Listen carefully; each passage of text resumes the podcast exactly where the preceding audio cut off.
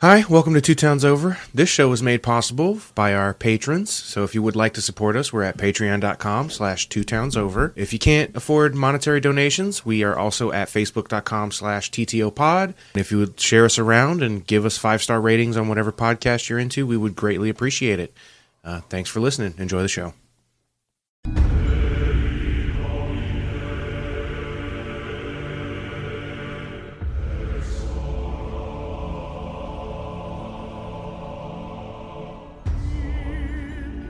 If living in the 80s taught me anything, if it's bad, it must be Satan.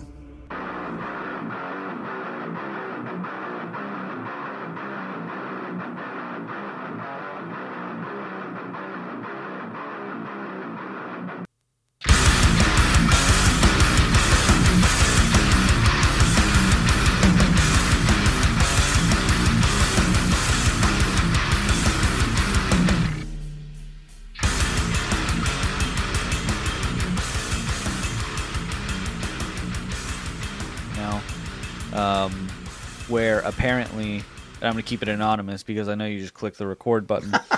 uh, uh, there was this individual who uh, had discharged a firearm into the porch of their apartment building and uh, got charged with they, they threw they threw the book at this person for it. Uh, the person was under the influence of alcohol to their knowledge, but it turns out that their significant other at the time had also been drugging them, and it was a whole similar thing with where you know e- every part of the legal system behind the decision ended up just being a big fuck you and it's like the whole time I was hearing that story, uh, I was like, "Fuck!" it's it, wha- it doesn't surprise me anymore. Is the thing like it fucks me up so bad after all this West Memphis stuff to to hear about these other court cases, and it's just it's all it's all the fucking same. Yeah. Wh- When shit like this happens, it, it is all mirror images. That was what, whenever, so, you know, growing up black in America, you're Uh-huh. always aware that death is just around the corner, to put it poetically.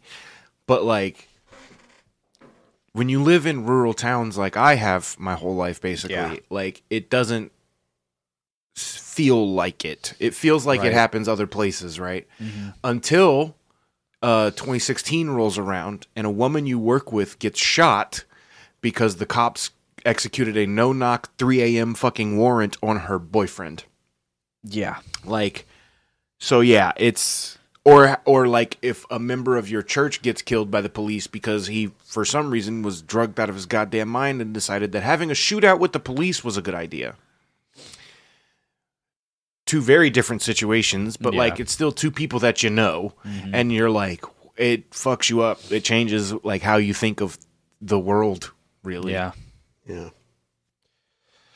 All right, so welcome everybody to Two Towns Over. Was Stay that the f- was that the first time ever that our cold open was related to the subject matter of the day? Probably. Yes, one hundred percent. There's no chance we've ever done that before. So we are finally, the end is in sight with the West Memphis Three. That's what we've got this week and one more, right? Yeah, next week is is the the aftermath. This is the last of the original story. All right. All right, Um, we can make it. Yep, we, can, make it. We're almost there. We're And almost then, there. Then we'll have a couple fun little, you know, uh, forced hypnosis and uh, uh, what was yours? Oh, Pazuzu. Pazuzu yeah, Algarad. yeah, Yeah, yeah, just a- yeah. Psychopathic Luciferian. Right. Oh my God. Can we please just get back to psychopaths? I was gonna say I want to talk about how therapists shouldn't date their clients. Yeah, that's that's a bad thing. That's a bad thing. Uh, So before we get all the way back into it, though, can we give Don a little round of applause for writing the best long form script we've ever had on the show? That is the most informative piece of content about the West Memphis Three trial that I've ever heard in my entire life. Mm-hmm. Clap at home. We literally might have the most thorough and most accurate analysis of what happened on the internet when we're done. At, at least, very at least in podcast form, I think, because it's Wow. I I have seen other podcasts talk about it. I have never Certainly, seen. there's some niche video editor on YouTube. Oh, exactly. Video essayist. Yeah, but I have certainly in my searchings never come across any coverage of the West Memphis Three that Certainly, we've got the most thorough. That's for damn sure. that is as thorough as what Don has put together for it. So Yeah, at least from uh, the uh, innocence side of the argument. yeah, Mm-hmm.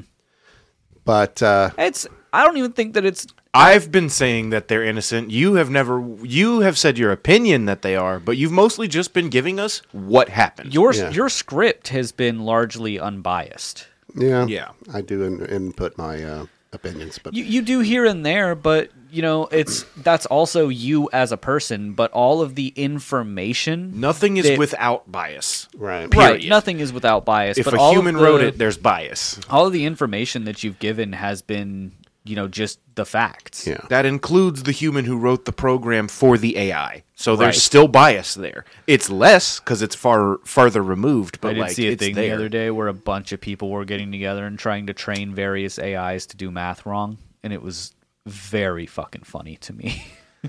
All right. So where we last left off, Jesse had just been sentenced to life without the eligibility, eligibility of parole for the death of Michael Moore, followed by 40 years for the deaths of Stevie Branch and Christopher Byers to be served consecutively. a thing that we would remind everyone he definitely did not fucking do. He, he I don't even know if he was smart enough to do that shit. So, but before we leave Jesse, there's one last thing that needs to be addressed. Uh, remind me real quick. Consecutively is one after the Right. other, right? What's Yes. what's the other one? What's the word? Uh, to be served when you serve sentences at the same time, Concurrent. concurrently. Yeah. Yes. I was gonna say coterminous, but that's that's a different thing. It has to do with t- time. So the issue that needed to still be addressed was whether Jesse would testify against Damien and Jason. Now, despite him being convicted in a court of law, the prosecution was still willing to offer him a lessened sentence if he was to testify. Now, the urge grew even greater when they received word that while on his way to prison from the courthouse, Jesse confessed to the sheriff's officer driving him yet again. This time, Jesse said that he met Damien and Jason in the woods in the evening. They were drinking in the woods. Jason and Damien were drinking beers. Jesse was drinking a bottle of Evan Williams that Vicky Hutcheson had per- bought for him. Now, Jesse claimed that the three. Hmm. Jesse claimed that he, the three teenagers hid when they heard the eight-year-olds enter the woods and jumped out when they got near them and began beating them. Now, Jesse still stated that the young boys were raped and still implicated himself, Jason, and Damien, but this time he stated that after he held Michael Moore, he left and in disgust threw the whiskey bottle to the ground under an overpass, shattering it. Immediately after hearing this, the prosecution went in the dead of night to search for that whiskey bottle. Fogleman stated, We went back out there practically in the middle of the night, searching the overpass Jesse had described. We found this neck of a whiskey bottle. It was the largest piece of whiskey bottle that we could find, that you could identify, um, and it's the brand that Jesse had described. Of course, we're talking about a year later, and so we said to Stidham, Dan, is this enough corroboration? Here's the kind of whiskey. And he said no, that it wasn't enough. Which one is Stidham again? Stidham, is is, the good Jesse's guy. lawyer, the good guy. Okay. Um, so we go back to the police department the closest thing to a good guy that we have here. And Gitchell calls the person who allegedly gave Jess- Jesse the whiskey, and she's on a speakerphone. By the way, I'm reading this how it was said, so don't get on me. Yeah, that verbatim text is always fucked. I know. Gitchell says so, and Gitchell says so and so. I've got a real important question to ask you. Did you ever give Jesse any alcohol? And there's this long pause, and she says, Well, yes, I did. And he said, What kind is it? And she says, Well, it was whiskey. And he says, What kind? And she goes through three or four, and then she says, No, that isn't it. Then she says the brand of what Jesse and Dan Jesse told Dan it was. Of course, it still wasn't enough to convince Dan. Now, Stidham attributed Jesse's sudden willingness to talk to the prosecutor to his fear of being in prison and to his corresponding desire to please authorities. Stidham was not very impressed with the fact that the prosecutor had found a broken Evan Williams bottle alongside an overpass near one of the nation's busiest highways. Right.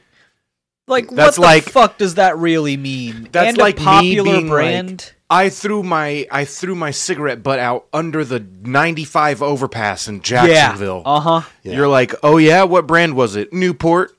Come on, man. Right. So, um, It's unless, Marlboro, fuck off. unless it's like Virginia Slims, then there is no fucking identifying now Jesse factor behind that. Jesse would eventually decide not to testify against Jason and Damien, but the prosecutors had one last plan. Behind closed doors and without Stidham's knowledge, on the eve of the second trial, the prosecutors relocated Jesse to Jonesboro, Arkansas, the site of the second trial. Now, this move had been approved by Judge Burnett ex parte, which in legal ethics, ex parte refers to improper contact with a, par- with a party or a judge. Ethical rules typically forbid a lawyer from contacting the judge or the opposing party without the other party's lawyer also being present. Yeah. Now, a breach of these rules is referred to as improper ex parte contact. You know what's crazy about this trial, you guys? Is that even if they had done it, they still should not have gone to jail based on the conduct of the police. Yeah. Right. Like they fucked up so bad that you there should have been zero chance of these boys going to jail. Prison. You know what I'm saying? It's it's that's the more frustrating thing to me because if they had found the person or people who really did kill these boys and they had done the investigation the same way I oh oh boy this is the type of shit that you do if you want to make an an evil person rich like you you fuck up your investigation so hard so it, it like you you do so many illegal things that they can sue you for the rest of their life for as much money as they want Right. like it's it's wild it's wild how negligent and how how poorly this investigation was done And, you know, I was gonna say to play devil's advocate for a second, but I don't even think this is playing devil's advocate. I don't get why he would have confessed again in the back of the cop car He after probably didn't. everything was over. I mean, and yeah, that's what I'm thinking too. Is he probably just actually didn't? But there are very specific things in what he said there, so I'm not. I think with Jesse, because it, it's literally Jesse had the mind of an eight year old kid. Yeah, I mean, he was barely as intelligent as the three kids who were murdered. Right. And as you'll see when we do um, Martin's uh, McMartin, uh huh. if kids think that they're going to get a reward, they're going to say whatever they're told. They Yeah. think the people want to hear. Like, I mean, literally, we don't have to go very far for that. Another example of that. In this very case, Aaron Hutchinson Yeah.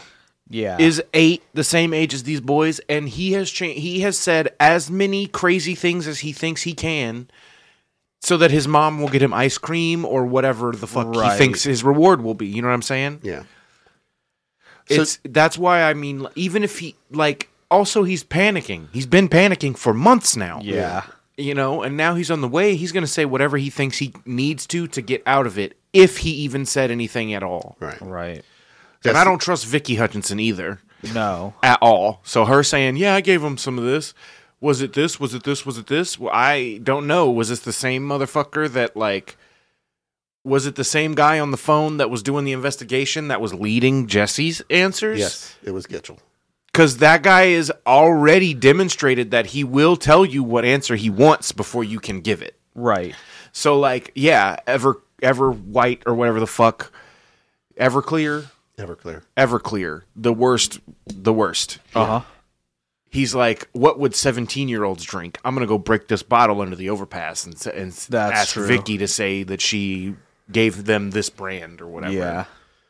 So Stidham said that he first Fuck you, Vicky and Bitchel. Stidham said that first the first he had heard about Jesse being moved was when he was watching the nightly news. Stidham and Crow immediately drove to Jonesboro and demanded to speak to their client. When they entered, Jesse ecstatically told him that the deputy that drove him there uh, said that they were going to bring his girlfriend to visit him. As Stidham recalled later that night, he and Crow were given 15 minutes to speak with their client before prosecutor Davis was interrupting them, stating that Jesse had agreed to make a statement and that it was time for him to give it. An argument ensued, and Jesse stood up and defiantly stated that he did want to give a statement and walked out of the room with the prosecutors.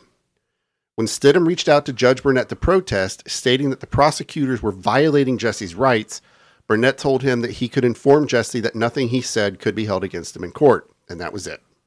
At 8:02 Wow. p.m. What a corrupt motherfucker. Mm-hmm. At 8:02 p.m., Jesse was sworn in and he gave yet another differing statement. His story stayed the same mostly, but this time he stated that the boys were tied up with shoelaces, stating that he was confused before. The next day, Stidham formally notified Burnett that the prosecution was not to have contact with Jesse any longer, but it was all for naught. Every day until the start of the second trial, Davis and Fogleman visited Jesse in jail, Wow! and Burnett did nothing to stop them. Of course he did it. I I am so How many of these people are still alive? All of them. Cuz I will Pretty much fucking all find them, them and beat them into the goddamn earth. in Minecraft. In real life, come get me, bitch. It's a threat. No, it's not. It can't be legally. But like I have stated many times that I'm a pacifist, but these motherfuckers deserve to get shit on. So let me get back to it. They de- they deserve fucking History X or whatever. American, American History History X, the Yep. curb stomp. They deserve yes. that fucking Makes shit. me All them. Queasy to this day. Yep. I've seen that scene one time and and I will never watch that movie because of it. Uh, I I have very mixed feelings about American History X as a whole. Yeah, I think that was the the whole point of that movie. Yeah, it, it was. It very much was, and it did its job t- to the point where, like, li- it's a movie that will make you nauseous, Mm-hmm. and and it should. But that curb stomp scene in particular, It's gruesome. it immediately made that one of my worst fears of anything that could physically happen to my body. like if somebody had me on the ground with a gun to my head and told me to bite a curb, you better just fucking shoot me. yeah, I'm not doing that. You you can put a bullet in every inch of my body before you will get me to put my teeth on a curb. So meanwhile, the jury selection for Damien and Jason was off to a slow start. They all deserve to be horrible shit should happen to them. When Burnett would ask the potential jurors if anyone had not heard of the case, no one raised their hands. By the end of the first day, they had only one juror selected. By the second day, they had yet to find a juror that could be impartial. Now, the local newspapers also noted the stark contrast between Jesse and Damien. Whereas Jesse never looked up during his trial, Damien was constantly looking around, laughing at statements the judge made, and holding his head up high and proud. On the Saturday before the trial began, the Commercial Appeal published a story on the trial that began with the following sentence. The legend of Damien Echols blows through the trailer parks and flatlands around this Delta town like a brisk winter wind, chilling listeners with tales of vampires, Satanism, and ritual murder. Fuck's sake. So, the opening of Damien and Jason's trial followed the same strategy as Jesse's. In fact, the trials were so similar that, for the sake of everyone's sanity here and the fact that we've been so ensconced in the story for so long, I'm going to skip the repetitive parts and focus only on the new evidence and witnesses brought forth. That's a, a good year call. Thank you. later. Also, thank you very much. Because I can't keep saying how shitty these people are. Mm-hmm. Like they, I like literally, I want them to hear this. Like I want them to know that they, if they are Christian, they should know that they are going to hell. if you are pagan, you should know that you're going to be sent to the bad place or whatever. Like it's you have nothing in your future other than bad things. Yeah. That is if you believe in karma and you haven't experienced it yet, just know that karma is waiting to shit in your mouth. I've been really holding on to that idea lately. Trust me. I don't believe in karma. I don't believe in closure, but like fucking A, if you do, you should know that that is coming for you. So now Fogleman's opening statement to the jury, the jury mentioned for the first time that an area of the bank near the water appeared to be quote slicked off, and also pointed to the fact that there was no blood at the crime scene. Now, as the proof develops, he stated, I want to tell you in advance there's going to be a lot of testimony from the Arkansas Crime Lab. And the sum of this evidence is going to be what we call negative evidence. It doesn't really show a connection to anybody. For instance, there will be proof like on the bicycles, there aren't any fingerprints on some of the things in the kids' park- pockets. No fingerprints. And you may wonder why we're putting on evidence of a negative, but we'll explain that to you later. Both Jason and Damien's attorneys focus their attacks on police ineptitude and their op- in their opening statements. Val Price, Damien's head lawyer, tried to write some beliefs about Damien. Pointing to Damien, he said, I'll be honest with you. He's not the all American boy. He's kind of weird. And he's not the same as maybe you and I might be. That'll be negative. But I think you'll also see that there's simply no evidence that he murdered those three kids. That's not a bad statement. That's I don't think that's a bad statement. That is that's about as good as you can expect, I think. Yeah. Because Damien is fucking weird. Yes. He's a weird little goth kid in Arkansas. And Arkansas doesn't in the 90s does not fucking understand that at all. They might not even now.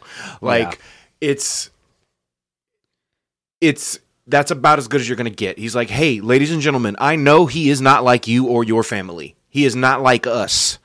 But he is innocent. There is Yeah. no evidence that says that he was there or even connected to this at all. And you should see that. And of course, we know where this goes. Yeah. Yeah. And I will say, I didn't put it in here, but I wi- I- uh, I will now. I will say that Damien did not help his case. At No. all. There's- no, there's he stories- loved this. Yeah, there were stories of as he was being walked into the courtroom and was walking past the, the families of the kids that were murdered, he was blowing Oh. them kisses. So, I mean, he, Just because Damien is a shithead, or Yes. was, maybe, I don't know what he's like now, right. does not mean that it is okay for, like, this is not for y'all. I know you guys get this. Yeah. This is for people in the audience or people listening in the future who may not understand that Damien was, what, 18 by the Yeah, time this 18. trial was happening? Yeah. He was a teenager. What were you like when you were 18, jackass? You were a dick. Like, some people react to negative stimuli by cowering. It's fight, fight, flight, freeze. Mm-hmm. Jesse froze. Damien is fucking fighting. Right. Yeah. Like, that's how the human brain works. And also, that's how a child who has been different his whole life in a town which has. He has gone to extreme measures to be left alone. Yeah. Like, which means they weren't fucking leaving him alone. Right. Like, of course he's gonna lash out when the whole community has been targeting you over even just this. Like your your your girlfriend's parents call the cops on you for sneaking out to go have sex. Like instead of just calling your mom or whatever. right. Like from jump, this community has been targeting him, and then they get this so-called expert to come in and give them a, an excuse to get mm. this person out of their community who they hate. Right. Like it's pure hatred. So yes, Damien is a shithead. He is a shitty 18-year-old kid who got bullied his whole life and his reaction to it was to bully back. That is not okay, but it is not grounds for putting somebody in prison. Especially not for the rest of their lives. No, no, with Damien, and well, at the time, and we know now that Damien was sentenced. Damien Right, got the yeah, death yeah, yeah. sentence. Yeah. Like there's no reason for that. I like boy. Boy. So during the prosecutor's arguments, they called a witness who testified that on May 5th, he saw four eight year old kids enter Robin Hood Hills. Now, this was such a curveball that even the press took notice. But Ron Lax, the private investigator for the defense, knew exactly what Fogleman was doing. One of the parts of Jesse's confession that never changed was the number of boys in the woods. He had always maintained that the three victims were the only ones there. But now, since Jesse would not testify and all the other evidence was circumstantial, and there was no evidence of eyewitnesses at the crime scene, they They're seemed, lying to get Aaron in there. they seemed to be altering the version of what happened. In short, they were laying the groundwork to have Aaron Hutcheson testify. Wow. So Detective Ridge's story also changed. He stated that even though the bank you know I think the worst people in this might be the prosecutors. Because they are the ones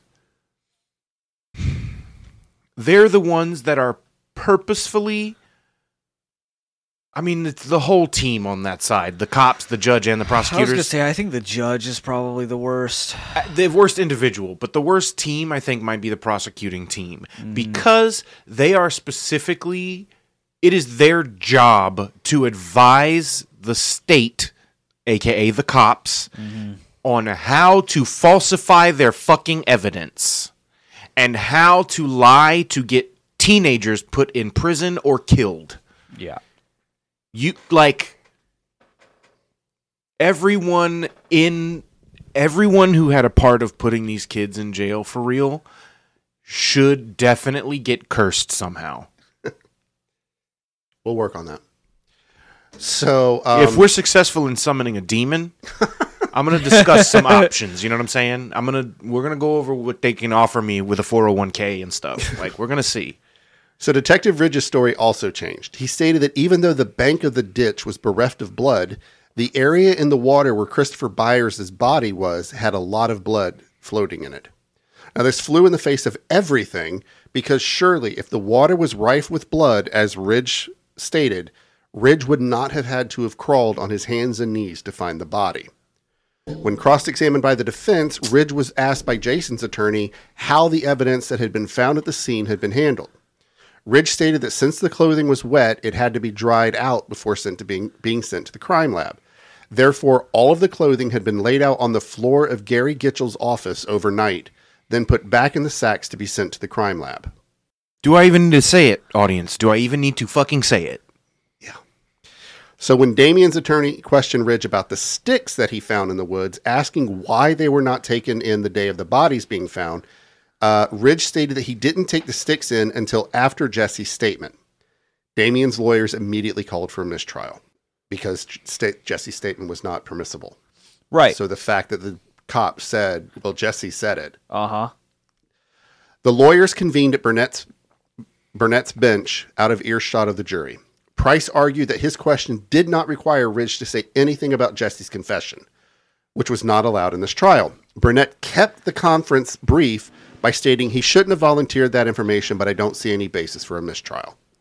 And even though yes, he broke the law, but he didn't break the law. It's fine. You fuckhead! I swear to God. So Jason's attorney immediate, uh, also immediately called for a mistrial, but Burnett was adamant. He noted that there isn't a soul up on that jury or in this courtroom that doesn't know Mr. Misskelley gave a statement. He said he would caution the jury to disregard Ridge's statement and ruled that the trial would continue. Jesus fucking Christ. So Price continued his questioning by asking Ridge about his note, written a few days after the murder, about a local witness that stated that he had seen multiple black guys going into the woods. Beneath Ridge's note on the call, Gitchell added his own note. I would just like to appreciate the fact that um, even in this trial about white Satanist kids murdering other white not Satanist kids, Then they still, Still try to blame still- black people. They still put casual racism right up in there, bud. They had to. It's They- Arkansas, man. They gotta, you know, gotta stay on brand. So yeah, beneath Ridge's note on the call, Gitchell added his own note. Quote, it has been mentioned that during cult activities, some members blacken their faces. Holy shit. So Price wanted the jury to know just how early the idea of a cult killing became present. now this is, I hope that they I hope the judge specifically loses everything he ever worked for in his life. if it makes you feel better, I do know that he tried to run for state senate later and lost. So Oh, boo-hoo. yeah. Right. Oh, what a loss. Now It's I not hope- like he had to give up being a judge to run for state senator. I hope the book of Job happens to him. Minus the part at the end where Job gets all that shit back. Uh, do you did you have to like read it as the the story that was titled uh Job and the no good very bad however many descriptors I went to Catholic school. No okay like in uh non-denominational or episcopalian churches they there was like a book that they would give you that was like Job and the the no good very bad awful a, a bunch of bad things day That does sound like some shit a youth pastor would do. It's I think about it all the time. I'm like, this is a no good, very bad day. So Price wanting the jury to know just how early the idea of the cult killing um, was uh, again brought the two defense teams into opposition. Jason's lawyer wanted no mention of cults to be brought up by either side, whereas Damien's lawyers, on the other hand, wanted to attack the detectives' focus on cults and Satanism, whether uh, which he believed had drawn unwarranted attention to Damien. This is the first sign of why they lost. Because if they had a team, if they had been unified, Yeah. they may have been able to at least lessen the sentences. Yeah. Or if they had just tried them separately. Yeah, well, right, but they weren't going to be able to do that. Yeah. I just mean like with the corruption that this judge has presented so far, the best chance they had was to come to a consensus on their defense, Yeah. and they didn't. It Okay. seems. I'm so sorry, real quick. Apparently, this wasn't a thing that everybody else experienced. So it wasn't actually so the the thing that I got that was Job and the terrible, horrible, no good, very bad day. Isn't that like a Junie B. Jones Yeah. or something? It, it was a fucking ripoff of Alexander and the terrible, That's horrible, no good, very bad day. Yeah. which is so fucking funny. It was I'm. It was like a pamphlet or whatever that they gave us that it was all the shit that happened to Job, but it was explained through the context of that children's book. Yeah. Which one was the one the, that had the uh, audience? If you remember this, put it in the Discord. I'll see it in a year. Um, who? Which one was the? It was the kid book series, like uh, similar to Junie B. Jones or the Magic Tree House, but it was there was a girl and she was like a Sherlock Holmes detective situation, but she had a camera. She had like an eidetic memory, and so she would make a c- you know a camera click sound and then solve crimes. Do you know what I'm talking about? Yeah. Yeah, yeah, yeah. She would solve like you know kid crimes, but like you yeah, you know what I'm talking about. Like she would find remember things. but that totally existed. Yeah, you're Yeah. right. yeah, I'll- I'll find It was it later, I'll basically tell you. Ace Ventura camera detective. It was like it was pretty fun. So Jason's lawyer believed that Jason could not be connected to anything related to cults or Satanism, and that Jason would be harmed if the subjects were introduced, and he did not want the word even mentioned. Bro, nobody here hasn't heard of it already. Yeah. Get over yourself. So the next big difference in the second trial was the testimony of Frank Peretti, the medical examiner. When asked by Jason's attorney if he thought that he himself, a trained medical examiner, would have been able to castrate Christopher with the knife that the state had produced as the possible murder weapon in the dark, in the water, with what we already knew were a massive cloud of mosquitoes in the area, in the small window of time that was believed to be the time of the murders, and not leave any blood. Peretti stated that he himself would find it very difficult. He also testified that he found no mosquito bites on the victims. But prosecutor Davis mo- quickly moved on. Uh huh. Now he wanted Uh huh. Because what would that maybe suggest? that they were killed somewhere else. Hmm. So now Peretti wanted, or uh, Davis wanted to talk about the autopsy report. He stated, You said that part of your job is to prepare an autopsy report. In this particular case, were you particularly cautious about who you released that information to and when you released it? Peretti said that he was. Davis continued, Normally, where do your reports go as far as who gets a copy of it? Peretti explained what we do in the crime lab is the day we do the autopsy, we issue a sheet. It's called a cause of death sheet. This sheet automatically goes to the prosecutor of the county of, uh, of death and the coroner and the investigative agencies handling the death investigation. Davis pressed on asking, Did you kind of change the procedure a little bit in this case in order to ensure that the information obtained in your autopsy report wasn't disseminated to the general public? Peretti stated, What I did was, for example, if I do someone who died of a heart attack, I would write on it heart attack, coronary artery disease. But because this case uh, generated such intense media coverage and there were rumors, a lot of rumors, people calling for all of these circumstances, I elected on the cause of death sheet just to put the cause of death on the sheet. I did not say anything about any of the injuries. I didn't tell the prosecutor. I didn't tell the police. I didn't tell the coroner. I kept it to myself. Now, meanwhile, as we stated, Damien wasn't helping any or his cause any. Newspapers reported that Damien had spoken briefly with reporters during a break in the proceedings. The exchange was long enough that Damien had, Damien had managed to describe the charges against him as bullshit and to observe that he was finding the trial pretty boring most of the time.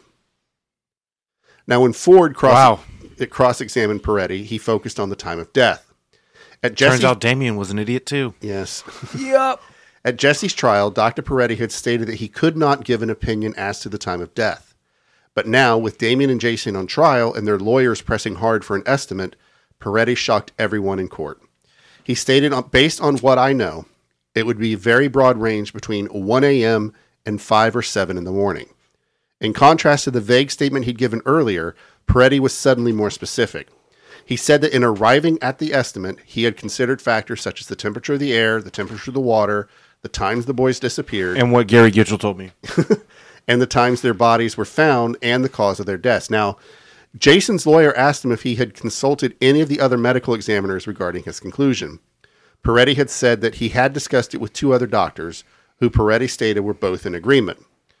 So this testimony flew in the face of the state's theory of the crime. It contradicted everything Jesse had said in his confession. It meant that the little boys had been alive during the nighttime search of the woods somewhere else. It called into question everything the police had surmised about the lack of blood at the scene where the boys were killed and who might have been there with them between midnight and dawn. So when Stidham had heard that Peretti would now testify to the time of death, he was stunned.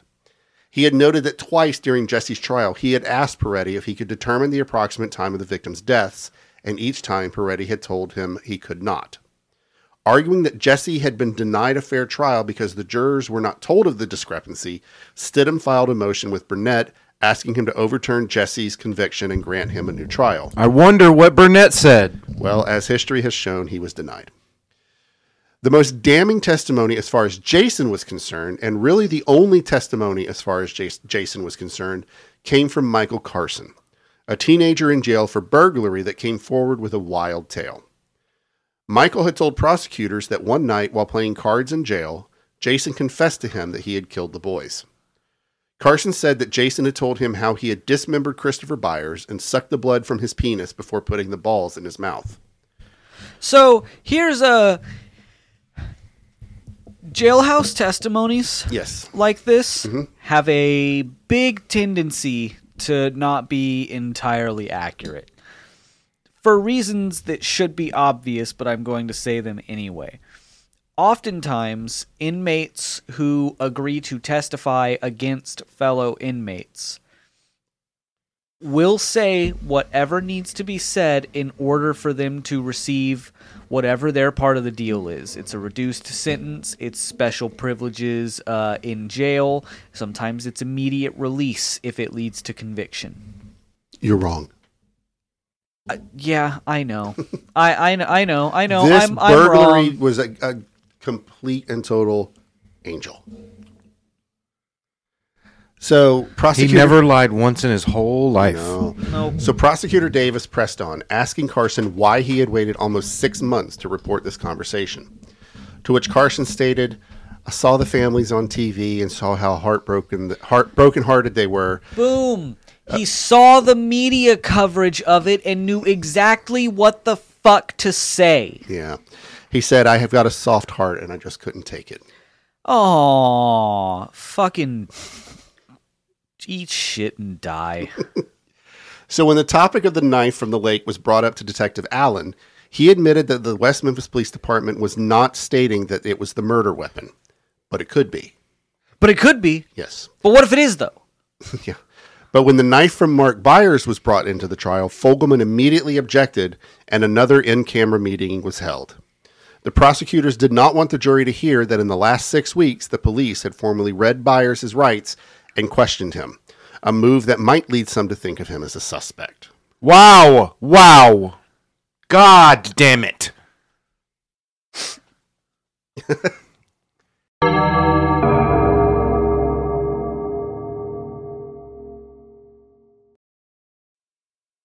This podcast is powered by Podbean Podcast Hosting. Are you thinking about starting your own podcast or looking for the best home for your podcast? Check out all the amazing features Podbean offers with unlimited bandwidth and storage for an affordable price. That's right, unlimited. Visit www.podbean.com slash unlimited to check it out today. That's P-O-D-B-E-A-N dot com slash unlimited. So both sides questioned Gitchell in the hearing. I I am going to be staying up late tonight to play Sea of Thieves because I I can't take this shit. I, this is insane to me. The, the midweek is going to take care of you. I promise you. It's worse every week, Don. The midweek might help. This is it. This is the end. I know. I'm, I'm. Oh my god. It's just like Brandon in high school. You just got to get this last little bit. We're almost done. You're almost free. Be free, little boy. Just a little more. Unfortunately, that is not how graduating works. I know. And that's not how this fucking story works either, because I will be thinking about this for the rest of my fucking life. Like, literally, this is so. It's in there, man. Like it's it's in there. We literally, I talked to my mother about it yesterday. Happy Mother's Day. You would you believe? Literally, I Dead ass. Like- I, I was on the phone with my mom the other day too, and I had like happened to look at how long we had been on the call Yeah. For for a minute, and uh, it was like 15 minutes, and then we started talking about like a court case, and then uh, I was like, you know what we've been talking about for the past like six weeks is the West Memphis Three trial, and she's like, oh, I I know that one. Remind me about it, and then I looked at the the call time again after I, I, I had finished talking to her about it. It was like 50 minutes. Yeah, yeah. I literally spent like about the same amount of time telling my mom about the West Memphis 3. A court case she fully lived through. Like like you know what I'm saying? Like mm-hmm. I I there's no way she didn't at least hear about it is what I'm saying. Oh yeah, my mom knew about it, but my mom is also the reason that I ever became enamored with true crime. Yeah. And like so I literally just spent like 50 minutes talking to her about what happened and how shitty the cops are and how fuck the police. Yep. oh my god and how the ju- uh, literally i was like mom would you believe would you believe that the judge was a, uh detective and then uh, uh, what like uh, a prosecutor. he was a cop and then a prosecutor and then a judge would you fucking believe it she did obviously she Yeah. married a black man she gets it like it's, in the South on purpose, as Uh-huh. she puts it. yep So both sides. If y'all were ever doubting my, why I'm like the way I am, my mom describes marrying her husband, my father, as marrying a black man in the South on purpose, mostly to fuck with her parents. That's a real one. They've been together for 30 years. Like, Ru- Ru- that's Ruben's- ride or die. Ruben's mom is the best. If you listen to this, Julie, I love you. She's she'll listen to 10 minutes of this or something. Yeah, I know. I hope she listens to that 10 minutes. Make it the stinger. Yeah. So both sides questioned Gitchell in the hearing. He maintained under oath that he and Ridge did not consider Byers a suspect. He said that they had questioned him about the bloodstained folding knife only because Stidham had insisted. and he Ooh. Never mind. Um, asked Just why, his, his testimony over the knife was somewhat questionable. Yeah. So asked why, if Byers was not a suspect, they read him his rights before the interrogation began. Gitchell said that he was just trying to be cautious. And the absurdity did not stop there. When Damien's lawyer asked Gitchell if, during their questioning of Byers, the detectives had been trying to determine whether or not Mark Byers was involved in the homicide, Gitchell responded yes. But when Price then asked, so at that time, you still had a question as to whether or not there might be other parties involved in this homicide than the three people charged, Gitchell replied no. I'll say whatever I need to say to get these boys put away forever or dead. Yeah. I hate these little boys. Uh huh. So Judge Burnett said he couldn't see the defense lawyer's point. Price said he wanted to introduce evidence collected by the West Memphis police showing that Byers had been a suspect and that there had been others as well, but Burnett would not allow it. Besides Byers, No way. besides Byers, Price argued there was young Christopher Morgan, the Memphis teenager who told police in California that he had committed the murders. Sorry, it's okay. Um, committed the murders. Morgan had quickly retracted his statement, but then so had Jesse. Price wanted to question Morgan as to why, or as a way of suggesting to jurors that the police case had been far from certain. But Burnett asked why Morgan's testimony would be reg- irrelevant. Would be relevant. Well, the case was never far from certain. It was an 11. Oh yeah. Price was furious. Out furious. of 10, they say. Here was a man who confessed to these murders, a man who knew all three victims, a man who left West Memphis within a week after the murders. He stated, I think it's definitely relevant the fact that he went out to California and confessed. Moreover, the defense teams argued they wanted to question other witnesses whom the police had viewed as suspects, but Burnett had heard enough. He stated, Gentlemen, this is getting absurd. I mean, I'm not going to let you drag in every possible suspect in this case unless you've got something to tie those persons to some event in this A crime. fucking confession, you piece of shit! Yeah. Like I, t- I thought I said back when I introduced him, you guys are not going to like Burnett. No. Yeah. Of all the people, Burnett is the absolute worst. Yeah. He is. He is. I wouldn't be surprised if I wrote a movie about this. Burnett would be the secret Satanist who killed the boys.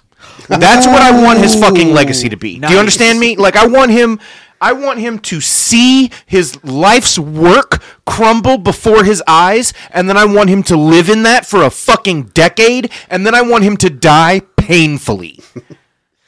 So he said, yeah. Um, like of a heart attack in a swimming pool. No, I want him to die from being bitten by a fucking the most venomous snake in the world or some shit. I want his limbs to rot off of his living body. Okay, heard. We're back to the bone stoning again. yeah, like. I was gonna say, I, I was I was gonna say heart attack in a swimming pool. I think that's how Mengele died, uh, and I can only imagine that's one of the most petrifying ways to die, because you're in a swimming pool and you start having a heart attack. You are gonna not be able to get yourself out of the pool. You are going to go under, and it's gonna be a good, mm, you know, whatever, uh, forty-five seconds or a minute before you actually pass out. So it's I have experienced a second and a half of my life that felt like it was an hour, and it wasn't even close to life or death. So, you know, imagine how long 45 seconds must feel if you know you're about to die. So the defense lawyers argue that a, suspe- a suspect's confession, even if retracted, ought to suffice as a tie-in. But Burnett ruled the testimony of, about other suspects would not be allowed. He told the defense attorneys that, that he would that he was not going to let them confuse the issue when things that aren't relevant. Aren't fucking relevant. Yeah, read read the script. So, as the trial entered its third week, prosecutors Davis and Fogleman turned to the topic of motive. Unable to call Jesse and unwilling to call young Aaron Hutcheson, I want his son to kill him. Damn. Wow, Like I want his son to kill his like uh, goddamn. Wow. I I true hatred. So, unable to call Jesse and unwilling to call young Aaron Hutcheson, the prosecutors had no eyewitnesses to the crime. And for physical evidence, all they had were a few ordinary sticks from the woods, a couple of similar fibers, and the knife that was taken from the lake. Nothing that directly linked the defendants to the murders. Then suddenly, Fogleman announced a motive. The Jonesboro Sun's headline stated, Prosecution says killings were cult related. The decision triggered another in camera hearing as Jason's lawyers tried to block the approach. With the jury out of the room, Detective Ridge testified that he believed from the start that the boys' murders were linked to the occult. The fact that there was overkill, more injuries to the boys' bodies than what was needed to kill them, he said had led his, him to suspect occult related crime. The boys' ages, which was eight, which Ridge said was a number used by witches in the Wicca religion, and his observation that in cult related killings the victims will be male, had supported his suspicion. Aaron Hutcheson's statement had reinforced his belief. That's literally the opposite of every fucking every story Yeah. or co- like what? yeah. It's always a virgin girl. And I've never heard anything about the number eight being significant. I mean, I don't I don't know about in Wicca. Yeah. I know it's the number six that's significant Oh, in we'll get Sa- to that. Satanism. We'll get to that. Fuck off. So, um, plus he said there was damage to the left side of one of the boys' faces, which is a sign of the occult, the left-handed path. Jesus, Jesus, Jesus. yeah, Jesus. whatever. Uh, yeah, Rich this- testified- This, is the least surprising. this frustrating story- thing you've told me. This story makes me so mad, but it is so fucking common in you know maybe less high profile or less you know truly important cases than this one. Right. But every day, hundreds of people get put in jail or prison or get the death sentence because of exactly this behavior. Yeah. Because of exactly this attitude. And like that's why I don't believe in justice.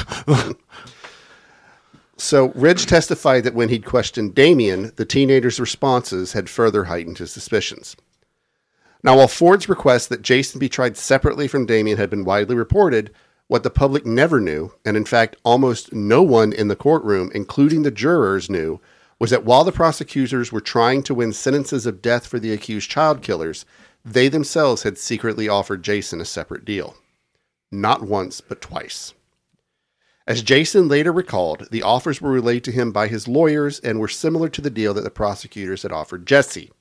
Instead of asking the jury to sentence Jason to death, they would seek a sentence of 40 years, a term that would allow for his eventual parole if he would plead guilty and testify against Damien. If Jason accepted the deal and exhibited good behavior in prison, he could expect to be out in 10 to 15 years. I justice isn't real. It's a concept we made up to make ourselves feel better. So, in a lot of ways, Jason. Well, at least in the context of the American justice system, yeah, I think This I happens think all over the world. Justice does. Ex- well, you know, at At the different concept of- rates. of, a justice system. Yeah. in general, uh, state sanctioned justice is not real. Uh, I do believe in the actual concept of justice for. when I say I don't believe in justice, I mean I believe in the concept. That's like it, justice is just like love. It's a nebulous concept that exists because people believe it. Sure. It does not necessarily mean that it is real in the context of it is a force in the universe. Like justice is a concept that we believe in and that we try to use to guide our societies, whether they're big or small, uh, and our communities. But karmic justice is the thing I'm talking about. yeah. Like, this is just an example of why I believe karmic justice can't exist Sure. because of the fact that this these things keep happening like oh, we'll go even way bigger picture any politician in the world pick them 99% of them are there due to corruption whether or not they have your best interest at heart Right. they played the game of corruption to get where they are Yeah. because you have to. It is it's and they continue to win. You see what I'm saying? Trump is literally respond not just Trump. Many presidents, almost all of them seeing as about, uh, just, you know, taking into account our military budget, but like they are literally responsible for hundreds of thousands of deaths over the course of each of the 4 years that they serve. And they and some of them are guilty of actual war crimes. Yeah. and they're go- painting. You know what i'm saying? Yep. they're out there playing golf. It- karmic justice can't be real if they die you know what i'm saying they can die of a heart attack and sure you might say oh that's justice no it's not my grandmother died of copd and chronic bronchitis at 60 something and she literally is maybe the the best person i ever met Right. you know what I'm saying? So don't tell me about that shit. It's it's nothing. In the Bible it says rain falls on the rich and the poor alike. That is that says to me that even Jesus was like, "Hey guys, karmic justice isn't real. The world works how the world works and you have to figure out how to navigate that shit." Yeah, that's a, that's probably a better interpretation of that than most Bible schools would teach. Yeah, I'm, it literally is the whole point of that whole story is that God is impartial. Right. He he is impartial. He is the father that judges you. Karmic justice isn't real, and so you have to imagine or believe that it happens after you die. Yeah, I say it all the time. This is why we need vigilantes. I super don't agree with that for a lot of reasons. I, I know. It's, yeah, because then you get people who shoot someone who rings the wrong doorbell or pulls into the wrong driveway. I know. I'm. uh, What I mean is, we need a vigilante that has my exact moral compass. we need a Batman. To a point. We don't Nope. even need a Batman. We need Spider Man. Spider. Man. Yeah, that's true. We need Spider Man. Fuck. Also, Superman can eat my ass. We need Spider Man because Spider Man is more human. Yep. Can we get Deadpool? No. I watched uh, an hour and 16 minute long video essay about the Sam Raimi Spider Man trilogy last night. Oh man, which one was it? Who did Uh, it? uh, story, story something. Send it to me because I, I- love that shit. I will. It was, it was so good, dude. He's really good. He's really good. I'm good. He's literally very gonna when I get home, I'm gonna watch that and boot up fucking the pirate game and play that shit until I fall asleep. Um. Story Street. Okay, thank you. Um, we were talking about Justice is. Justice. No, um, Deadpool would be like if a QAnon guy got Deadpool powers, but was like nice. Huh. That's real. I mean, tell me I'm wrong Trying to figure the QAnon. Because he's crazy Oh, true.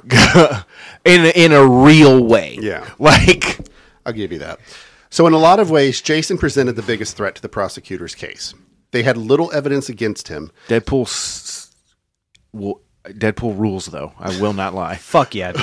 and Fogleman and Davis worried that if the jury harbored doubts about Damien, his status as a co defendant might lead him to question Damien's involvement as well.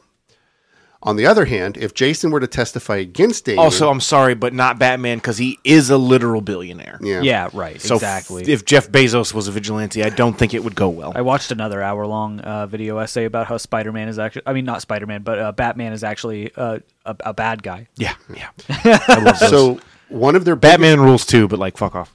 So yeah, if they if Jason were to testify against Damien, one of their biggest liabilities would be transformed into their advantage. Jason's lawyer recalled that the first approach to Jason was made before the trial began. It presented a tremendous challenge to a boy whose 17th birthday was still a month away, but his response was swift and sure. Jason recalled, "They just they said just say something, save yourself." Ford was encouraging me to do it, but I was like, "Nah, this isn't right."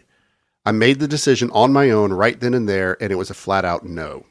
Jason might be the one with the most integrity Yes. Yeah. in this whole And- deal, and maybe Stidham.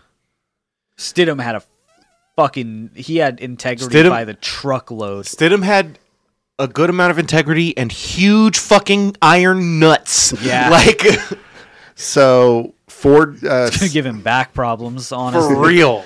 Ford said, "Well, I still had to ask."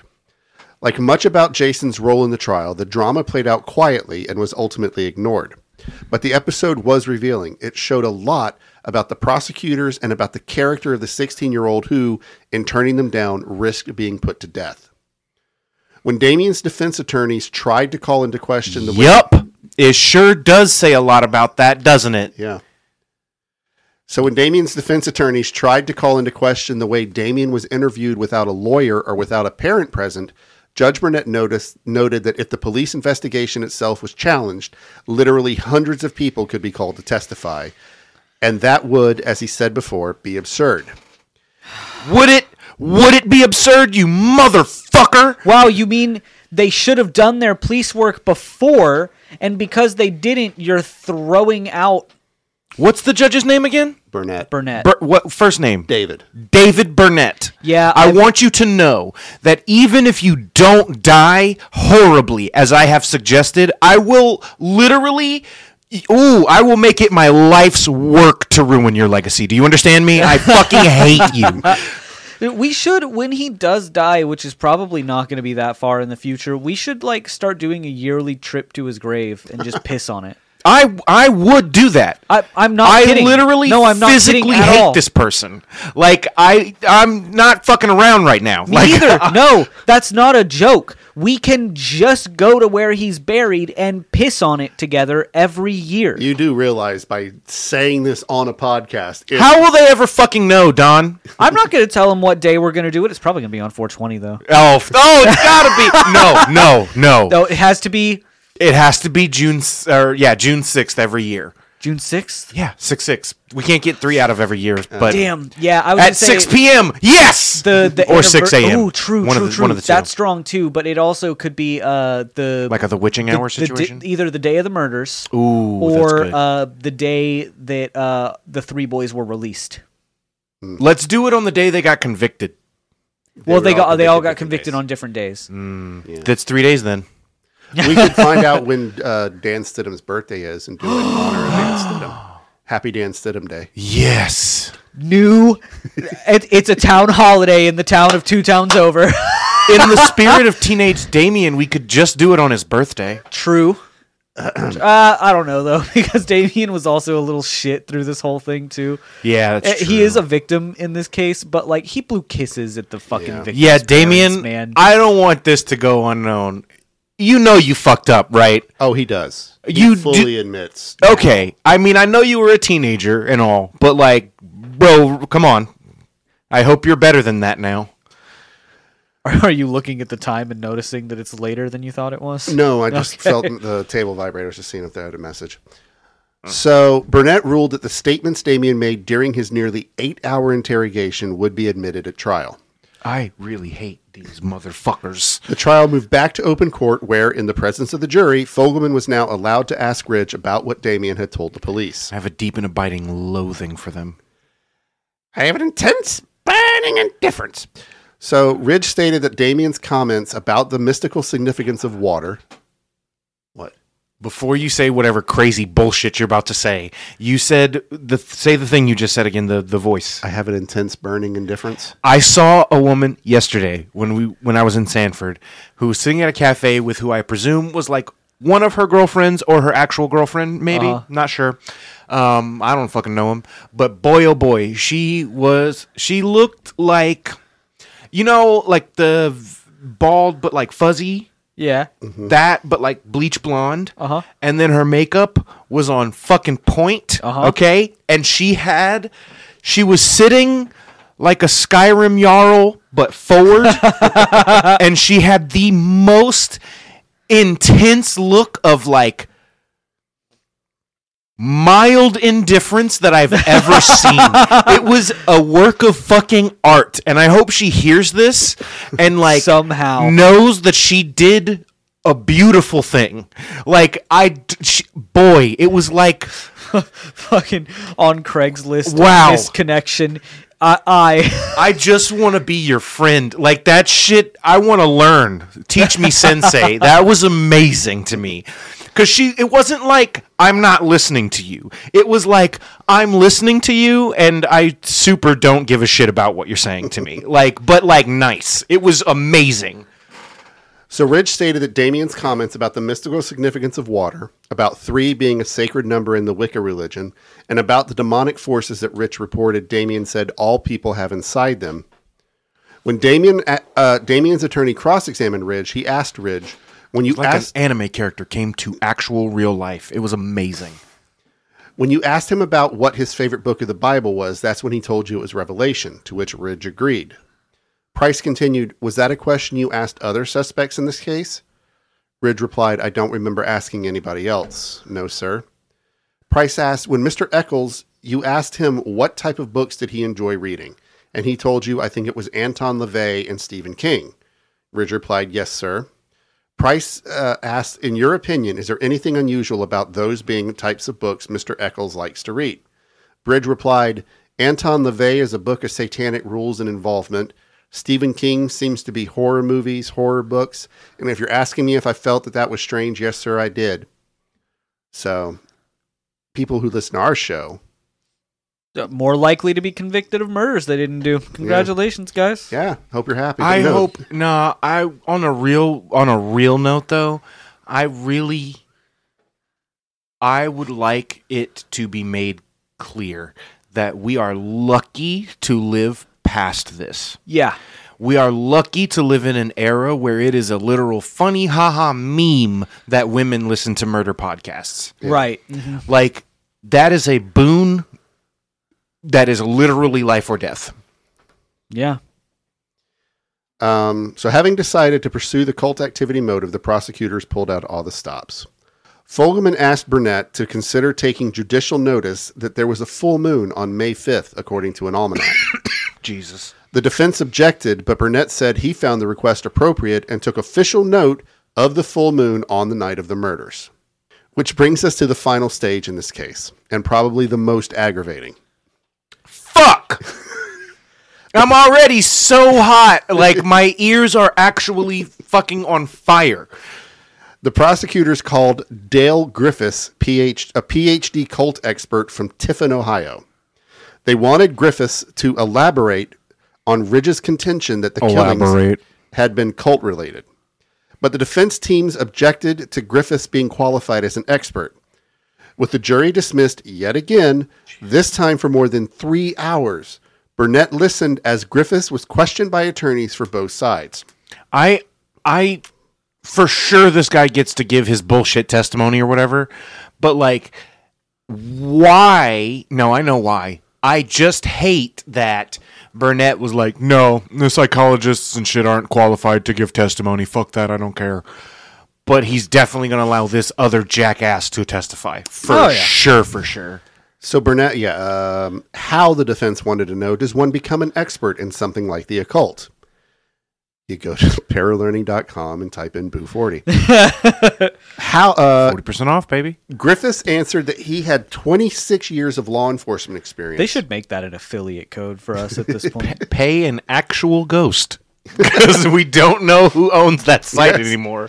It's no one. So Griffiths answered that he had 26 years of law enforcement experience, a doctoral degree from Columbia Pacific, and the consulting practice related to Satanism.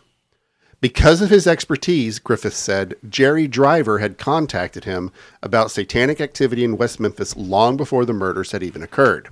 Throw a brick through Jerry's fucking window. I don't know. Don't do terrorism.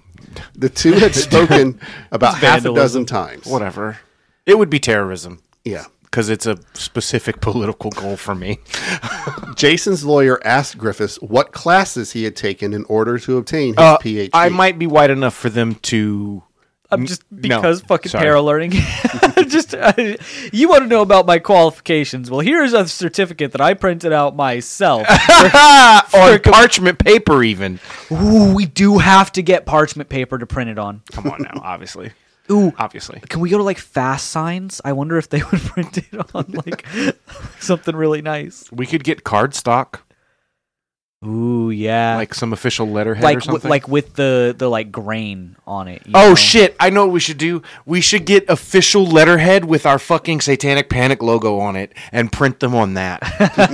That'd be really fun. Anyway. It has Anyway, to be in red ink, so it looks like blood. Yeah. So Jason's lawyer asked Griffiths what classes he had taken in order obtain, to obtain his PhD. After avoiding the answer for several rounds, Griffiths finally acknowledged none. We have taken more lessons than a PhD certified. God damn it! Fuck. Finally, I. Wow. wow. So finally, Damien's lawyers had heard enough. On behalf of my client, Price told Burnett, it's our position that the mail order PhD, in which a person doesn't have to take classes from a non accredited school, doesn't qualify as an expert in Arkansas. Any I guesses wonder what Burnett fucking said. Judge Burnett disagreed and allowed Griffith to testify in the area of the occult. I want to. I I I have never wanted to do violence more in my life, Don. I I wow. Fogleman later stated that he- We are testifying in a trial.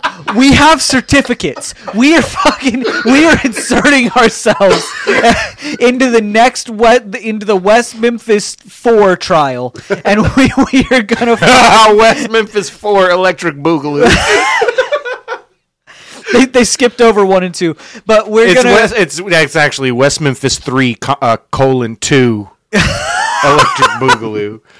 We are going to insert ourselves into this trial, and I I be completely impartial. I want to I want to tell this man that I hate him to his face. I really do not like him at God, all. I wonder how hard that would be to actually do. Probably pretty Pro- I difficult. think he's dead because he was old back in the 90s. Burnett is probably. Well, I don't No, know. Burnett uh, is alive, as far as I could tell. I don't Yo, give a shit about Griffiths. Fuck him.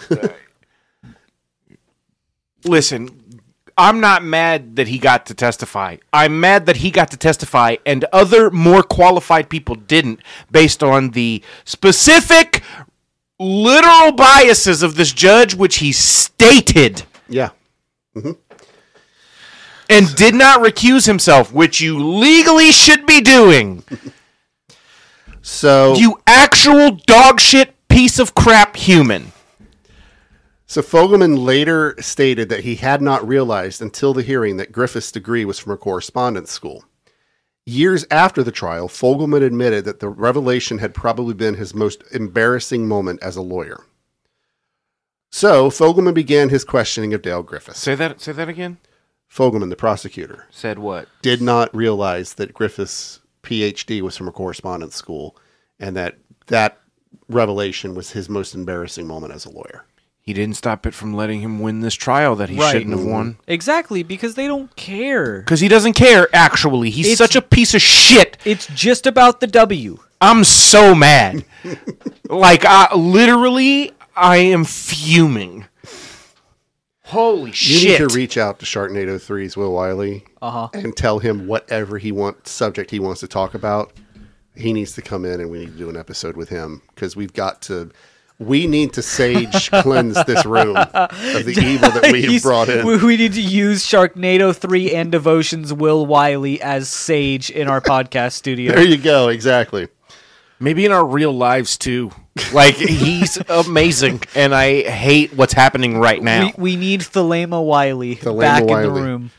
Tell him I will. We'll do like a dramatic reenactment of Leah Sublime if if if if that's what it takes. You do not want to do a dramatic reenactment of Not the events reenactment, depicted uh, in Leah Sublime. What is Sublime. the word I'm thinking of? Um, Shit, fuck, let me come. Performance? your gluey gonorrhea performance.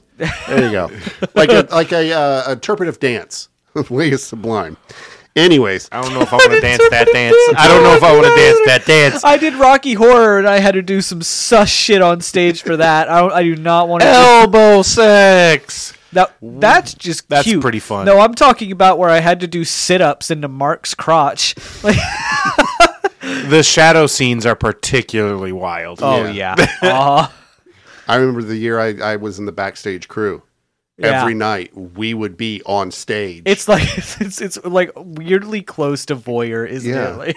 Like, Yeah. no, the weirdest thing because I actually had to hold. Um, You know, I've never still seen the Tim Curry, the picture show. really? Yeah. Oh, but I held. I had to hold the quote unquote bed s- stable while that scene was going on, Uh-huh. and like literally, Mark's ass is in my face, and I'm just like, Yeah, you guys, if you've never been a part of theater at all, like, you should know that theater is one of the most intimate things you can do with a person you are not sleeping with. it will do away with a lot of your inhibitions. Yeah. I've never. it, it might, or it might do what it did to me and reinforce all of them. yeah, Real fair. hard. It's for me. It was a thing that was like I've never been around so many, like very attractive half naked women, Yeah. and there be nothing sexual about it, and me just be like, oh, there's a girl that I have a crush on, and she's like half naked, but I'm just like, you know what? It's it's just a thing that's Yeah. happening in the green room. And for sure, when you're in the green room, it is that. For me, though, I wish I had realized what kind of trauma that I had before I had Yeah, done yeah, theater, yeah, because yeah, that that's would have helped. That's fair. That that can make a lot of it worse. All right. So Fogleman began his questioning of Dale Griffiths. When asked if the number three had any significance, Griffiths stated that one of the most powerful numbers in the practice of satanic belief is 666. And some believe that the base root of six is three. So because six, the base root of three is one. What the fuck? yeah, we don't get into math. This is Arkansas. Uh, That's it's- not really. not even math it's numerology at this point it's there and the thing about well it's it's fuck it's gematria it's Yeah. you make the numbers mean what you want them to mean and then you get the conclusion that you were looking for Actual Bible, actual scholars. fuck did i get banned from the gematria group i think i did How would you have gotten banned? Did you actually comment on shit? uh no but i sh- i shared a couple of their things to like other pages and somebody may have screenshot and sent it to the sent it to them So I would actual Bible actual scholars mostly agree that the number 666 was a code that meant the emperor of Rome at Yeah, the time, Nero. Nero. Yep. So like fuck off. Like literally Revelations was written for people who lived almost 2000 a little over 2000 years ago. Right. So like calm down, grab your lessons from the Bible and move on. Just real quick, uh, I am not banned from the Gematria group. One of the first posts that I was greeted with upon opening it was the King James Bible LeBron version, starring LeBron James, Michael Jordan, and Gloria James. Huh? Is it a joke? I don't know. I don't know if anything in that group is a joke. Can I can I click it? It's probably a virus, right? It's got to be. click it, click Don't it. click it. Okay, okay, okay, okay. I'm going to continue because we still got a lot ways to go. no way. God. Actually, I don't know. I don't know. Oh, What, a video. What? Oh, okay. Never mind then. but what, 50 minutes long. oh yeah. Shit. Okay. Yeah, we have we have too much to go. Later. Later. But later though. But when Damien's attorney asked Griffiths if he would agree that the number three was also significant in Christianity, for example, and other religions, Griffiths simply answered, I cannot make that statement.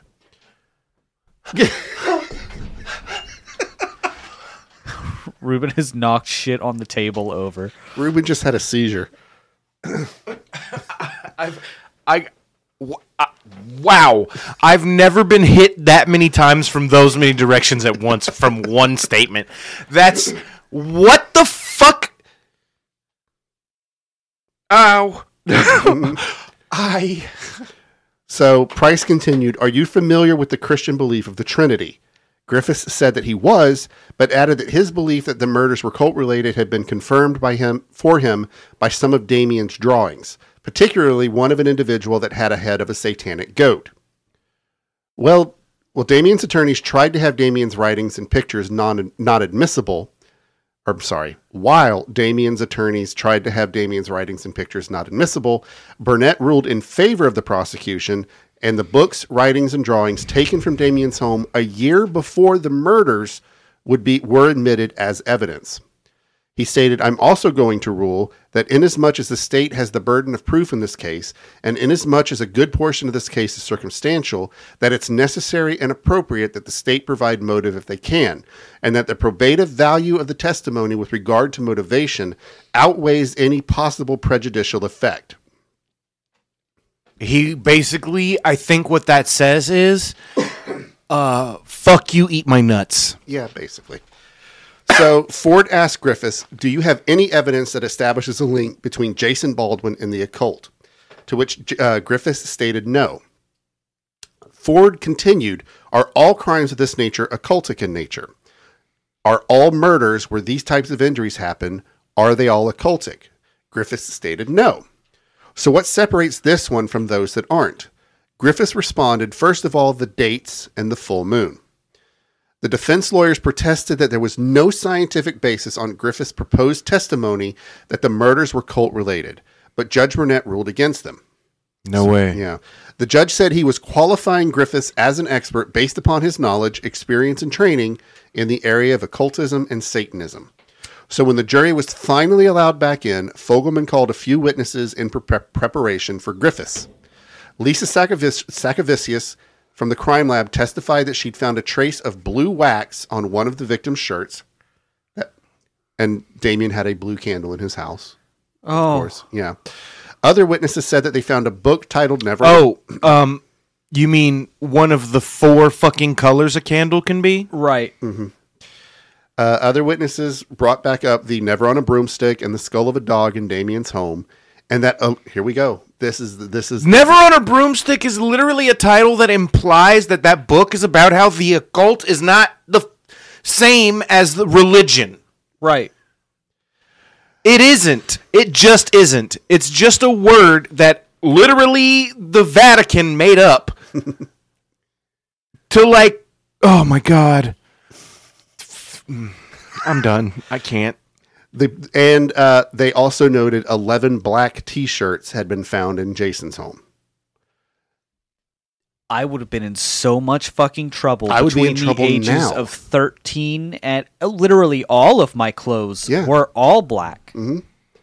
I mean, you're lucky. I literally had actual fights with my dad in the mall multiple times because I was like, I'm not wearing that color. If it wasn't black, I wasn't fucking wearing Uh it. huh. Do you honestly think that if if Griffiths walked into a fucking hot topic, Red was his head would explode? Yeah, probably. he would piss and shit Oh, himself on the bro! spot. Imagine if he even saw a Spencer's Gifts. Oh, yeah. Right. it's I he I don't think he would even make it to the back, which is what would fuck him up the worst. He wouldn't he wouldn't physically be able to walk that far into a Spencer's. What if he saw like an indie music record store? Oh no, Ruben, no! Wouldn't he just literally die? So with that testimony, Fogleman called. What if he heard a Mayhem song? What if he saw Dead's name? Like, like So Fogleman called Griffiths, who told the court how, based on the fullness of the moon and the lack of blood at the scene, he had detected the trappings of occultism. Fogleman stated, and looking at young people involved in the occult, do you see any particular type of dress or jewelry or body markings? Anything like that? Griffith stated, I have personally observed people wearing black fingernails, having their hair painted black, wearing black t shirts, black dungarees, that type of thing. wow, dungarees, huh? Yeah. Sometimes they will tattoo themselves. Then they'll use some earrings which have uh, occult symbols on them that you can buy through mail order houses. Then Fogleman asked about the types of artwork he associated with people involved in occultism. Griffiths answered that he had seen involved what he'd seen involved necromancy or the love of death. Artwork attributed to Damien qualified as that, he said. Similar, he said that Damien's writings indicated involvement in the occult, and so did books in his possession. As Griffiths testified, he sharpened his opinion further. So, dungarees is a word which I know means some sort of pant. Right. Um I can't. actually it's more like overalls. I'm currently Yeah. looking at them. I knew it was like a Carhartt situation, right? Yeah. So what I did was I googled dungarees and then I hit images, and I just want to show you guys what I what. It's all just overalls, man. No, it isn't. ah, Oh, I did also see those, but let me show you the clothing of Satan. Nah, that's pretty cute. Yeah. Oh, I see Exactly. what you're- yeah, Yeah. okay. Uh huh. Yeah. It's just a girl that looks vaguely like Sarah Silverman wearing overalls. Yeah. That's God, I, I just love that it's clearly a man wearing a fucking halter top. God, So, Sheehan is out of control. oh yeah. So similar, he said that Damien's writings indicated involvement in the occult, and so did books in his possession. As Griffiths testified, he sharpened his opinion further, stating that the crime showed trappings not just of vague occultism, but satanic worship in particular. One other thing that the prosecution brought up to point to Damien's ties to occultism was a page of writings that Damien had written while in prison. Damien was fascinated with other languages and had even tried to create his own. One of the That's pages, rad. yeah, one of the pages featured three lines of text in this new language.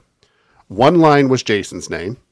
One line line was the name of his Damien's newborn son that Dominique had just had. Fuck, I forgot he had like a baby. Yeah, What And was the kid's name? Damien hell is that Seth sound? Azariah Echols. Rad. It was a horn. Oh, And the third line was Leah Sublime himself, Aleister Crowley. Nice. Yeah. Uh, he's really fucking himself here, but nice. Yeah. So when the prosecutor sat down after calling their last witness, a reporter jotted impressions in his notebook of the case they just presented. A pervasive vagueness, he wrote, just couldn't get through it or past it, simply impenetrable. Later, the reporter wrote what the prosecution rested the state's case about. All it has, had proved was one, that the murders had indeed occurred, and two, how the victims died. It had proved the deed and the how, but not the who, the why, the where, or even the when. it's lopsided. It's who, why, where, and when were supposition, guesswork, rumor, Like, what if you only did squats with the left side of your body? and bad courtroom vaudeville. Uh, no motive. Opportunity not clearly established. Time of death disputed, and not a single shred of tangible evidence linking any of the defendants to the crime. Jason's lawyer asked Burnett to issue a directed verdict acquitting Jason on the spot, which the judge is empowered to do when the evidence is deemed glaringly insufficient. But of course, Burnett refused, announcing in open court, I feel that it is more than sufficient. Having no other choice, Damien's lawyers put him put Damien on the stand. Damien admitted Oh no, that's the worst thing you could do with Damien as a client. Damien admitted that he was interested in different types of religions, stating that quote, I have read about all different types of religions because I've always wondered like how do we know we got the right one? How do we know we're not messing up? God, that's just yeah, man, he's yeah, that's just so relatable to a young me. I just I started looking into all of them. I'm like, uh, pe- people say they're Buddhist. What is Buddhism actually? And I would like go and read like six different websites about Buddhism or Islam or different ones, and that was what made me stop believing in any single one of them. He admitted that for a time he was really into the Catholic religion, but then he started focusing on another particular religion, that of Wicca. Pri- Price asked Damien about some of his uh, writings, which the prosecutor had already introduced. Damien identified one of the books as his personal journal. Pointing to quotes on the inside front cover, the lawyer asked Damien to read them to the jury and to tell them what they were, or where they came from.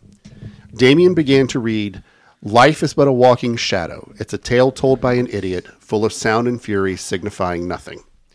That's from A Midsummer Night's Dream by William Shakespeare. The next one, pure black, looking clear, my work is done here. Try getting back for me that which used to be. That's off a Metallica tape called Injustice for All. It's about how warped the court systems are and stuff like that. The other one was from a Twilight Zone episode. I kicked open a lot of doors in my time, and I'm willing to wait for the ones. I'm willing to wait for this one to open, and when it does, I'll be waiting. Damien identified other items the state had introduced against him um, as a cover from the Metallica uh, tape Master of Puppets and a bootleg Metallica tape uh, that most people didn't even know existed called Garage Days Revisited. Damien, ex- Uh, that Master of Puppets album cover is fucking awesome. yeah, I love that cover. but I don't know how that would be deemed satanic. It literally is a field of crosses. Uh, I, it, aren't some of them upside down? No, No. no. Don, It's- if you don't know how Christians would see the national cemetery and think it was fucking satanic, you gotta you gotta be on the internet more, bud. Oh yeah, it's they've done that like on in on the street interviews before. They would like show a, a Christian monument and be like, "Does this look like a satanic temple to you?" And they'd be like, "Yeah, I bet they do rituals there. It seems like the kind of place that they would do their sacrifices." And they'd be like, "Nope, actually, that is uh, the National Cemetery." Evangelical Christians might be the least aware people in the world. Oh yeah, So Damien explained that he and Jason used to get Maybe copies. flat earthers, but there's a lot of crossovers. So would used to get copies of um, the album covers on copy machines and enlarge them uh, to put decorations in their rooms. He said he kept the dog skull he'd found because, quote, I just thought it was kind of cool. Another picture the state introduced was that of a gold gold skull with wings, which Damien identified as a Harley Davidson emblem he had. also, a, a, Avenged Sevenfold. Mhm. Yeah, this is uh-huh. way before Avenged Sevenfold. yeah, way, way, way. Price asked why Damien had Actually, actually, they might have just been coming around, uh, like around that time. I feel like it were in early, maybe mid '90s. That we're up to the mid '90s now, are we no, not? this is still ninety four. '94. Yeah. That, That's I, mid- I call 90s. that mid '90s. So Damien's uh, when Damien Price had asked why Damien had borrowed Cotton Mather on witchcraft from the library. Aw, Damien stated just to read it. Most people, by looking at the cover, would think it was a witchcraft book. It's really an anti-witchcraft book. It was wrote by a Puritan minister. It was on different ways that during the persecution era, they used to find ways to torture people or keep them locked up until finally they would say, "Yeah, I'm a witch," and then they would kill them. When asked about the several things that Griffiths was talking about the day before, about and about sa- Satanism beliefs, and if any of those things that he was talking about were Damien's personal beliefs, Damien said not really. Though he did add that he might share some of the characteristics with what Griffiths had described. For example, he said that Satanists, some Satanists may be arrogant, conceited, self important. I might be that, he said, but I'm not a Satanist. I don't believe in human sacrifice or anything like that. Damien also admitted that he did have a knife like the one found in the lake, but it was different in the fact that the handle was camouflaged on Damien's and not black, and that the blade itself was black, not silver like the one found in the lake. Damien testified that he was a manic depressive and that during his manic times he might feel invincible, but that his violent tendencies were only ever enacted upon himself. Yeah, that's fucking characteristic of a mental health disorder. Yeah. Yeah. Um, this is why if you're ever in a trial situation like this, if you have a low charisma stat, you're just gonna be fucked. Uh-huh. And Damien had a low charisma stat. Yeah. In the end, I'm sorry. He uh, might have had a high charisma stat, but he was definitely in the wrong loading zone. right, exactly. Because, Yeah. like, honestly, he sounds like my type of dude. I'll be honest. Except for the fact that he was being a dick to the people whose Right. sons died. that's why I said that's the that's one why I said low, low charisma. well, that I attribute to panic and like dealing with, you know, like I said, fight, flight, or freeze, and he fought, right, and that's It's- exactly. not the right response for that particular type of situation. It was like he had to roll charisma to stop himself from doing that, And and he- he, yeah. had, he had a low roll. he kept just Yeah. got low ones. rolls. He kept- exactly. he just got- he kept rolling nat ones Well, just over and over and over. Well, he was in uh he was in Arkansas, so his goth shit was not cool, which means he was actually getting a with negative pen- disadvantage, yeah, rolling yeah. with disadvantage and a negative penalty of like a minus two to his real stat. right. So this, this man was steady rolling negative threes. So, of the three defendants in the case, only Damien ever testified. And most in the courtroom and the press in general felt that in the end, it did not help his case. In the end, the jury deliberated. I this is why the great lie of our justice system and your parents is tell the truth and you won't get in as much trouble. Yeah. If y- never listen, telling the truth is often a sacrifice that I believe is worth it because a lot of times its reward is way greater than the ones you get from lying. Mhm. The problem is is that if you have done something wrong and you tell the truth about it, you will get punished. Also, sometimes you tell the truth, but a liar has a higher role than you.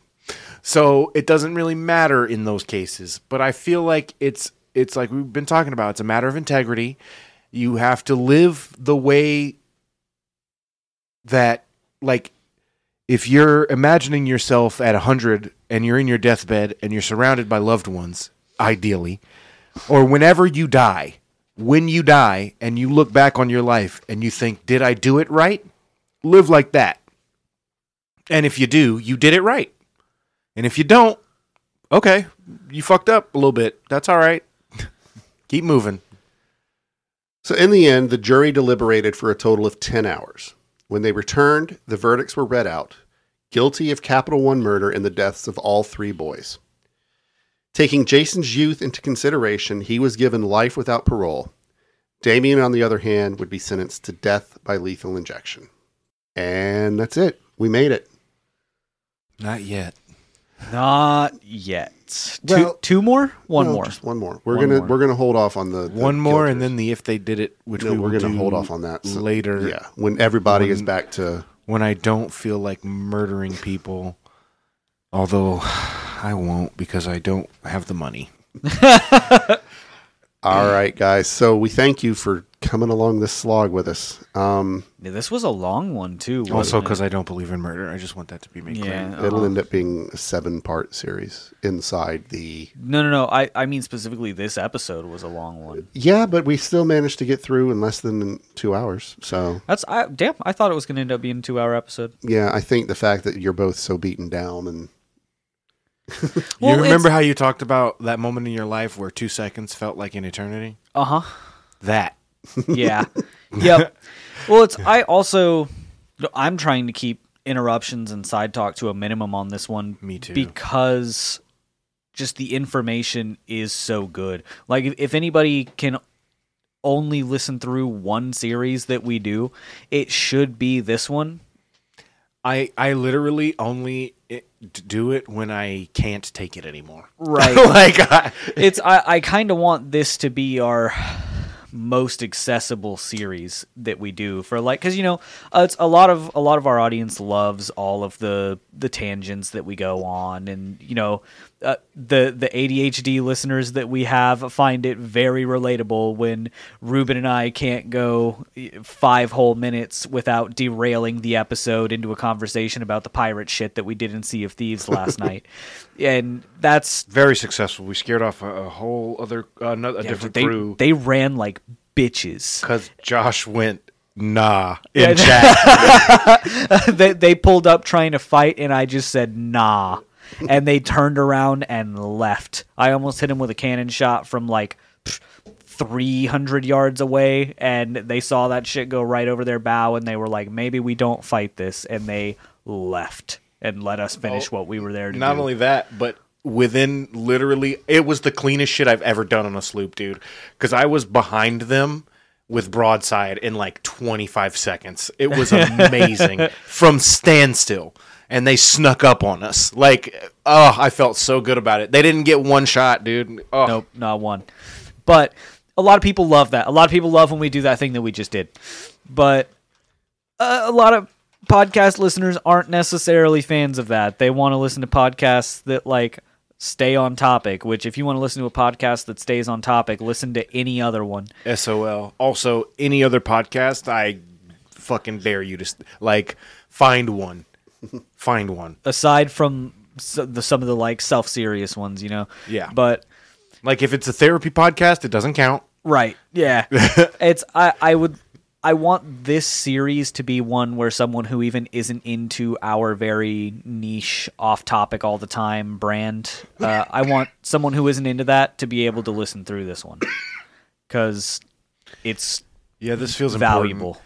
This is a great case too of how like I was saying earlier, just because somebody's a dick does not mean they are an evil person. Right. You know what I mean? Like that you might not like them, but that doesn't mean they deserve the death penalty for something that they probably did not do. And when I say probably, I only say probably because legally that's the fucking point we're at in the story. But like they didn't fucking do it.